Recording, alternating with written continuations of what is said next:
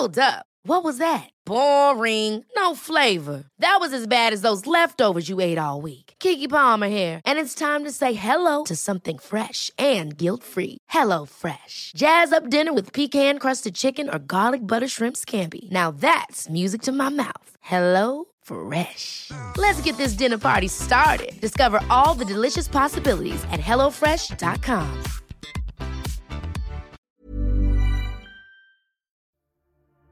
This saga is about the ego of one of the world's best deal makers ever and him getting his way. He's shown that LVMH is willing to play dirty if needed in the pursuit of what it wants. He's built an empire out of very little. He is somebody who has never shied from getting into a fight, many of them which have ended in court. This doesn't happen very often when you cover M&A. I mean, that something gets this public and combative, it's pretty rare. His entire career has been a series of masterstrokes that even when he loses, he wins. It just looks a bit strange if the government is helping the richest man in the country get out of a deal. This is Behind the Money. I'm Amy Keene. In this episode, what happens to the rules of engagement for M&A in the time of coronavirus? The saga of a deal derailed by the pandemic and by pride. A story we're telling in three parts with three FT reporters. And we start with the man at the center of it all, Bernard Arnault. LVMH is a large group by French standard. Today, believe it or not, we are number one on the French uh, market cap. Bernard Arnault is the richest man in France. Leila Abboud is the FT's Paris correspondent. She covers French industry, which, of course, includes the glamorous world of luxury and its billionaire bosses. By international standards, it's still very small. And I will be happy when we have maybe two or three times that market cap. I've seen him at events and at press conferences, and he has almost like a light, feathery way of speaking. So everyone has to sort of lean in to hear him. But that sort of appearance belies a quite steely spine. His life's work has been to build the biggest luxury conglomerate in the world. It's called LVMH. And it owns brands like Louis Vuitton and Christian Dior and Moet Hennessy, all the brands that you would know if you pay any attention to the finer things in life. Bernard Arnault's LVMH empire is today worth about 210 billion euro, built through a series of acquisitions. I had somebody tell me recently that he's essentially the most successful investment banker that there ever was because he stitched together this company, you know, by acquisitions and really largely done himself. Arash Massoudi, the corporate finance and deals editor at the FT, thinks that puts Bernard Arnault in another class. So, first thing you need to know about Bernard Arnault is that he is a master deal maker. And what I mean by that is it's not just identifying the asset and agreeing a price and all this typical stuff that we associate with deal making. This is a guy who lives and breathes the game and the mastery of the game. And that's very much his state of mind and how he operates and why he's one of the world's richest people. Luxury is a sector that is only so big, but over the years, LVMH has acquired some of the biggest brands we know. Think of Celine, Givenchy, Fendi. But there was something that Arnault was missing a crown jewel of sorts for his empire. So LVMH is smaller in so called hard luxury, which is basically sort of jewelry and watches and earrings, stuff like that. It's a bit of a hole in his portfolio. About a year ago, back in, uh, it was last fall in 2019, there started to be leaks in the media that LVMH was interested in buying Tiffany, the US jeweler.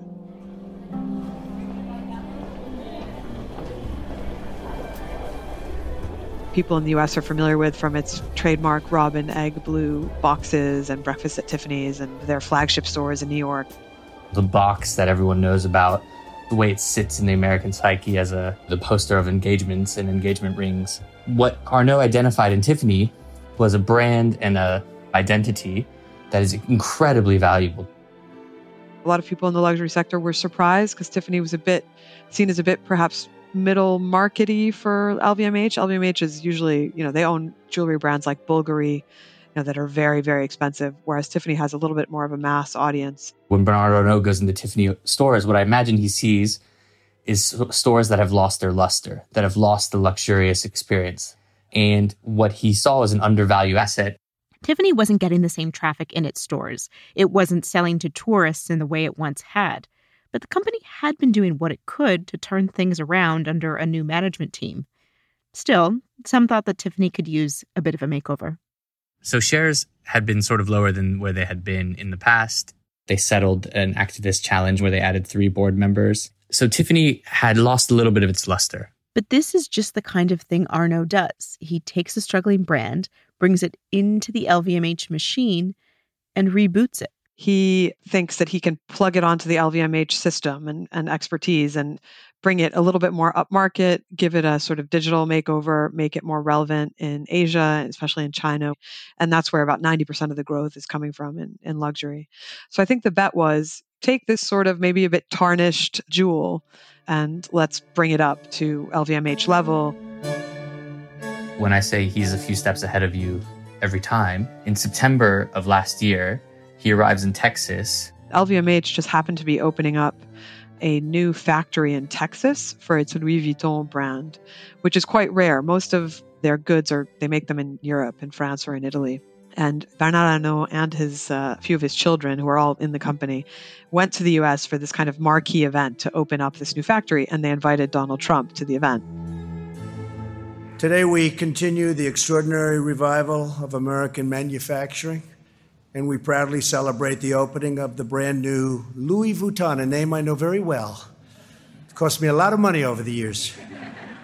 And at the time, President Trump joked LVMH and Louis Vuitton had cost him a lot of money over the years as they inaugurated this workshop where LVMH promised to make a thousand jobs. Which just shows you sort of the power of these brands and, and of these names and the power of Bernard Arnault that he can have Donald Trump come to his ribbon cutting at his factory and Bernard, I want to thank you for the incredible job you do. You're an artist and a visionary, and I want to congratulate you because this is a great vision that you had for the state of Texas and for our country. Now, if you think about it from what's actually going on in Bernard Arnault's mind, it is he is about to make a swoop on Tiffany's, which the world does not know about. But he, as a foreign raider of a, a prime US asset, what you need to do is disarm the most disruptive person in America, and that's the US president. You know, as we can see with other transactions where he's highly interventionist and one tweet can cause a lot of headache. He, anticipating this, disarmed the president before even the bid becoming public, going to Texas, announcing job creation, effectively cozying up to the president, smile, photo op, everything. And apparently at that event, Bernard Arnault sort of had a quiet word with, with Donald Trump, sort of saying, you know, we're, we're about to make a big investment in the US. And Trump later managed to sort of brag a bit about it. And then, of course, a few weeks later, the news comes out that he's bid for Tiffany. LVMH, the world's largest luxury goods company, has confirmed now it's reached a deal to buy Tiffany. The price tag $135 per share in cash, $16.2 billion total. It's the largest ever in the luxury sector. LVMH agreed to pay $135 per share for Tiffany, um, which values the overall company at about 16 billion. I mean, to get the agreement, Arnault actually had to raise his bid five times, which is a sign of how much he really wanted it. The way in which he wanted the assets so badly led him to sign contracts that were pretty iron tight in terms of their ability to get out of them. So once they agreed on a, a, price, they, you know, will do what you do in any deal, which is that the lawyers and the bankers get to work behind the scenes to write what's called a merger agreement. And that's the contract that links the two parties together. And to do so, they would have had to get antitrust approvals in, in a number of different markets to prove that they weren't, you know, uh, wasn't a over concentration of power in, in the business. They would have had to, you know, do sort of legal filings and contract work and all that. And when all was said and done, the merger was supposed to be completed by November 24th, 2020. I think for the Tiffany side, they felt pretty triumphant that they were able to get Bernard Arnault, the wolf and cashmere as we call him, to pay so much for an asset that had been kind of down and out. And I guess the LVMH side felt good too. I mean, in a pre corona world, LVMH was looking pretty good and they had concentrated quite a bit of the fashion industry going into this, Tiffany was going to be another prize for Arnault to play with. A few months later, a virus began to spread in China that would have far reaching consequences. So I, I remember going to the LVMH annual results presentation in Paris, which was like the last week of January. And LVMH is the first company in the luxury sector to report results and one of the first big companies in France to report. And because it was the annual results, Bernard Arnault himself was on the stage answering questions at this event. Euh, J'aurais trois questions. La première, évidemment, c'est sur le, si vous pouviez faire un point, s'il vous plaît, sur l'impact du corona, coronavirus and obviously they got asked about the emerging health crisis in China because you have to, can't forget this about luxury. They rely enormously on China for growth and Chinese rich people traveling abroad buying luxury goods. So anything that kind of hits China is definitely going to affect LVMH. So they got the question very, very early. Ah, si ça dure deux mois, ou si ça se résorbe dans les deux, deux mois, deux mois et demi, bon, euh, ce sera pas terrible. Si ça devait durer deux ans, euh, c'est une autre histoire. Voilà tout ce que je peux vous dire. And I remember him saying at the time, uh, well, we'll see, because if this lasts a few weeks or a couple months, it will be disruptive, but not that bad. But if it goes on for months and months, then all bets are off. This is the part of the story where we see a familiar theme. The pandemic hit, and then everything changed. We've studied all the other countries. We've talked to people all across the globe about what they did, what they Tiffany done, is in New York. Work. That's their headquarters. Flagship stores are there, and New York goes into full lockdown. Uh, only essential businesses will be functioning. And you know, like every retail outlet, Tiffany's stores close down, and you know their businesses takes a huge hit. LVMH, you know, went into pretty pretty quickly went into self care around the time of coronavirus. And what I mean by that is they did everything possible to preserve cash in their own company, or at least that's how they, how they would frame it. Companies across sectors went into such self care modes. Some stopped paying rent on leased property, others paused dividend payouts to shareholders. And Arnault, looking at Tiffany, began to get really irate over the fact that Tiffany continued to pay its dividend and that Tiffany had not stopped paying rent to its landlords. So from his perspective, cash that would be needed to resuscitate this business was flowing out of the business and he had no means to stop it. And his level of irritation kept growing and growing uh, over that sort of March to July period.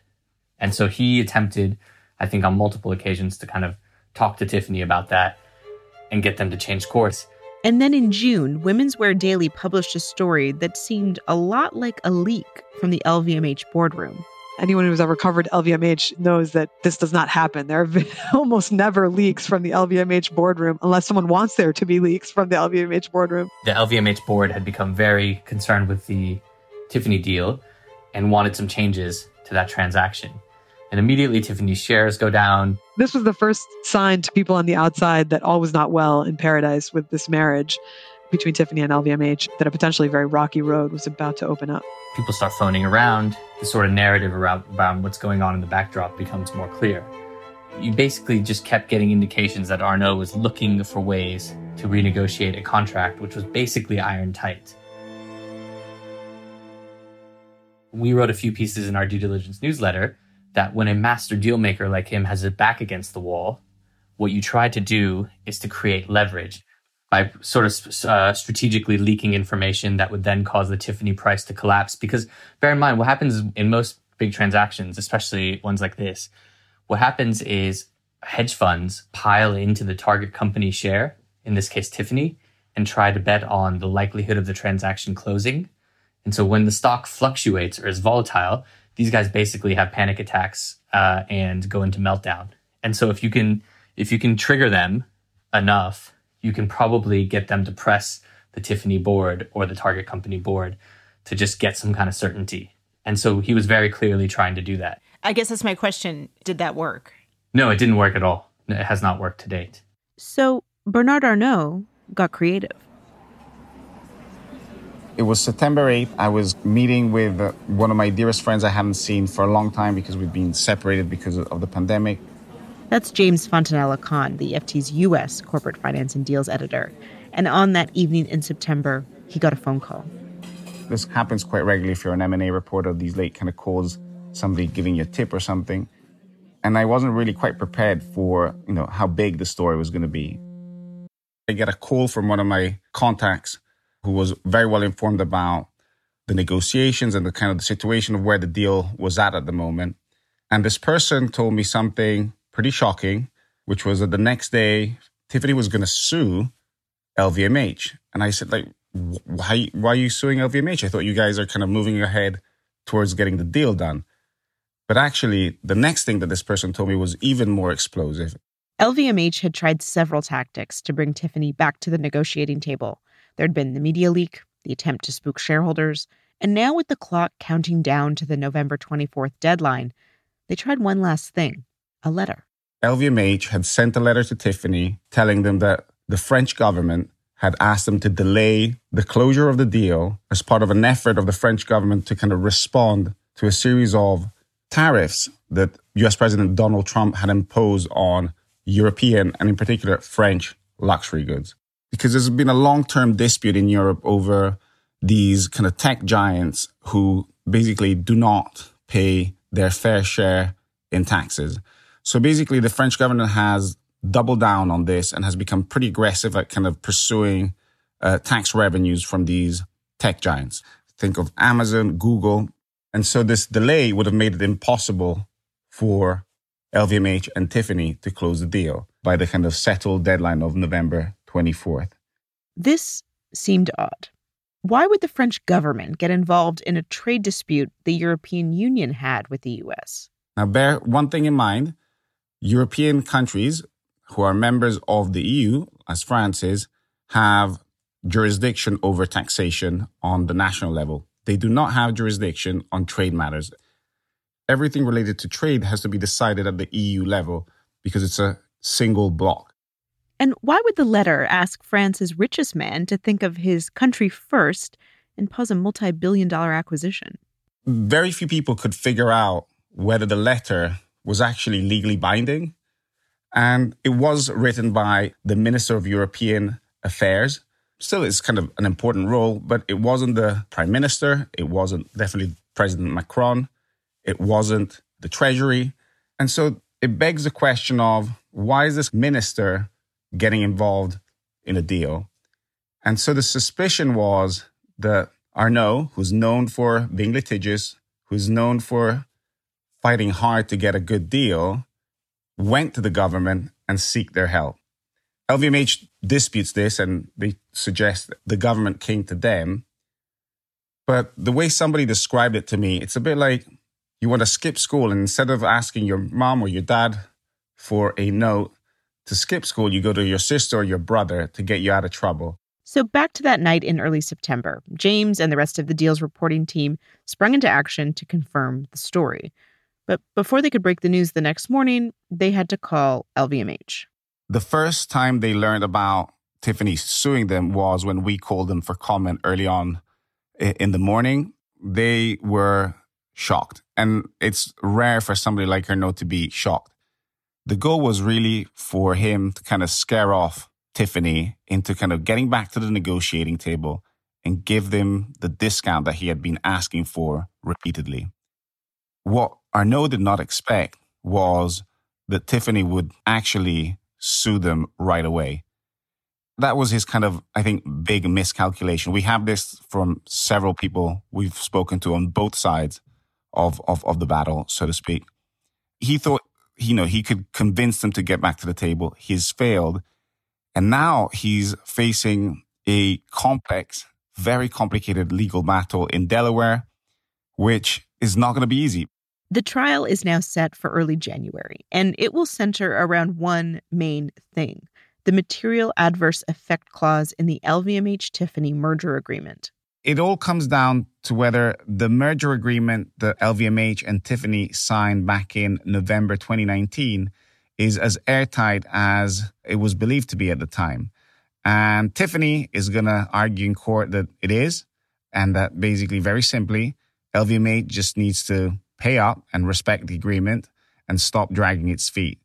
But the more interesting part is really on the LVMH side, in their, in their countersuit, they're challenging this interpretation of the agreement and they make two key claims. The first argument that LVMH is going to make in court in January is that Tiffany and Tiffany's executives have not run the company in a prudent way in the aftermath of the pandemic. They think that they squandered cash that could have been shored up. LVMH will argue that the things Tiffany did, like paying its rent on stores and paying out dividends to shareholders, were actually a departure from the normal course of action that a business would take during a pandemic. The line that they're going to push is Tiffany did not run the business in a ordinary fashion and they should have actually done the opposite to save this deal. Given that they didn't do that, we have a right to walk away. The second key point is that in these merger agreements, usually there are a series of carve outs regarding material adverse effects. So, material adverse effect is a reason for which you can actually walk away from the deal. Some merger agreements will specify events like earthquakes or even a terrorist attack, things that would materially and adversely affect a company, but wouldn't give the parties license to unwind the merger altogether. So those catastrophes are somewhat excluded from the MAE clause. Now, what LVMH is arguing is that Tiffany went out of its way to include, for example, protests in France related to the famous kind of yellow vests, social unrest in Hong Kong, as two kind of specific cases for which it would have not been allowed for LVMH to walk away from the deal. What Bernard Arnault argues is that Tiffany did not add as a carve out a pandemic or global health crisis. Given that there is no mention of pandemic in the so called carve outs, this gives LVMH a right to walk away from the deal. There is a chance the two sides will settle before January. People familiar with Bernard Arnault's thinking told the FT that it's not that he doesn't want Tiffany anymore, he just wants it at a lower price. But if the trial does go ahead, it will be closely watched. Very few deals are allowed to be renegotiated or even allow the buyer to walk away. These deals have very tight clauses. So it will be a test case for sure, um, because the pandemic is has kind of redrawn a lot of things, even in the legal world. So it will be very closely watched by pretty much everybody who did a deal before the pandemic and has been thinking about getting out of a deal or getting a discount on the original price they had agreed to pay for. James, Arash, and Leila will be following this story closely, and they'll also be looking at what this means for future deal making. You can find their reporting in the FT and in the due diligence newsletter. You can check out the links in our show notes if you want to read more. And if you like this episode, it would really mean a lot if you'd subscribe or follow us on your podcast app of choice. If you really liked it, maybe you could leave us a review or even tell a friend. And if you want to get in touch directly, send us an email to behindthemoney at ft.com or find me on Twitter at Amy P. Keene. Behind the Money is produced by Olu Akemi Aladisui, Breen Turner is our sound engineer, and Liam Nolan is our editor. We'll be back next week.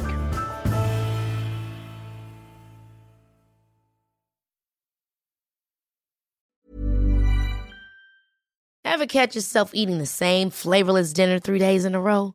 Dreaming of something better? Well, HelloFresh is your guilt free dream come true, baby. It's me, Keke Palmer. Let's wake up those taste buds with hot, juicy pecan crusted chicken or garlic butter shrimp scampi. Mm. Hello Fresh. Stop dreaming of all the delicious possibilities and dig in at HelloFresh.com. Let's get this dinner party started.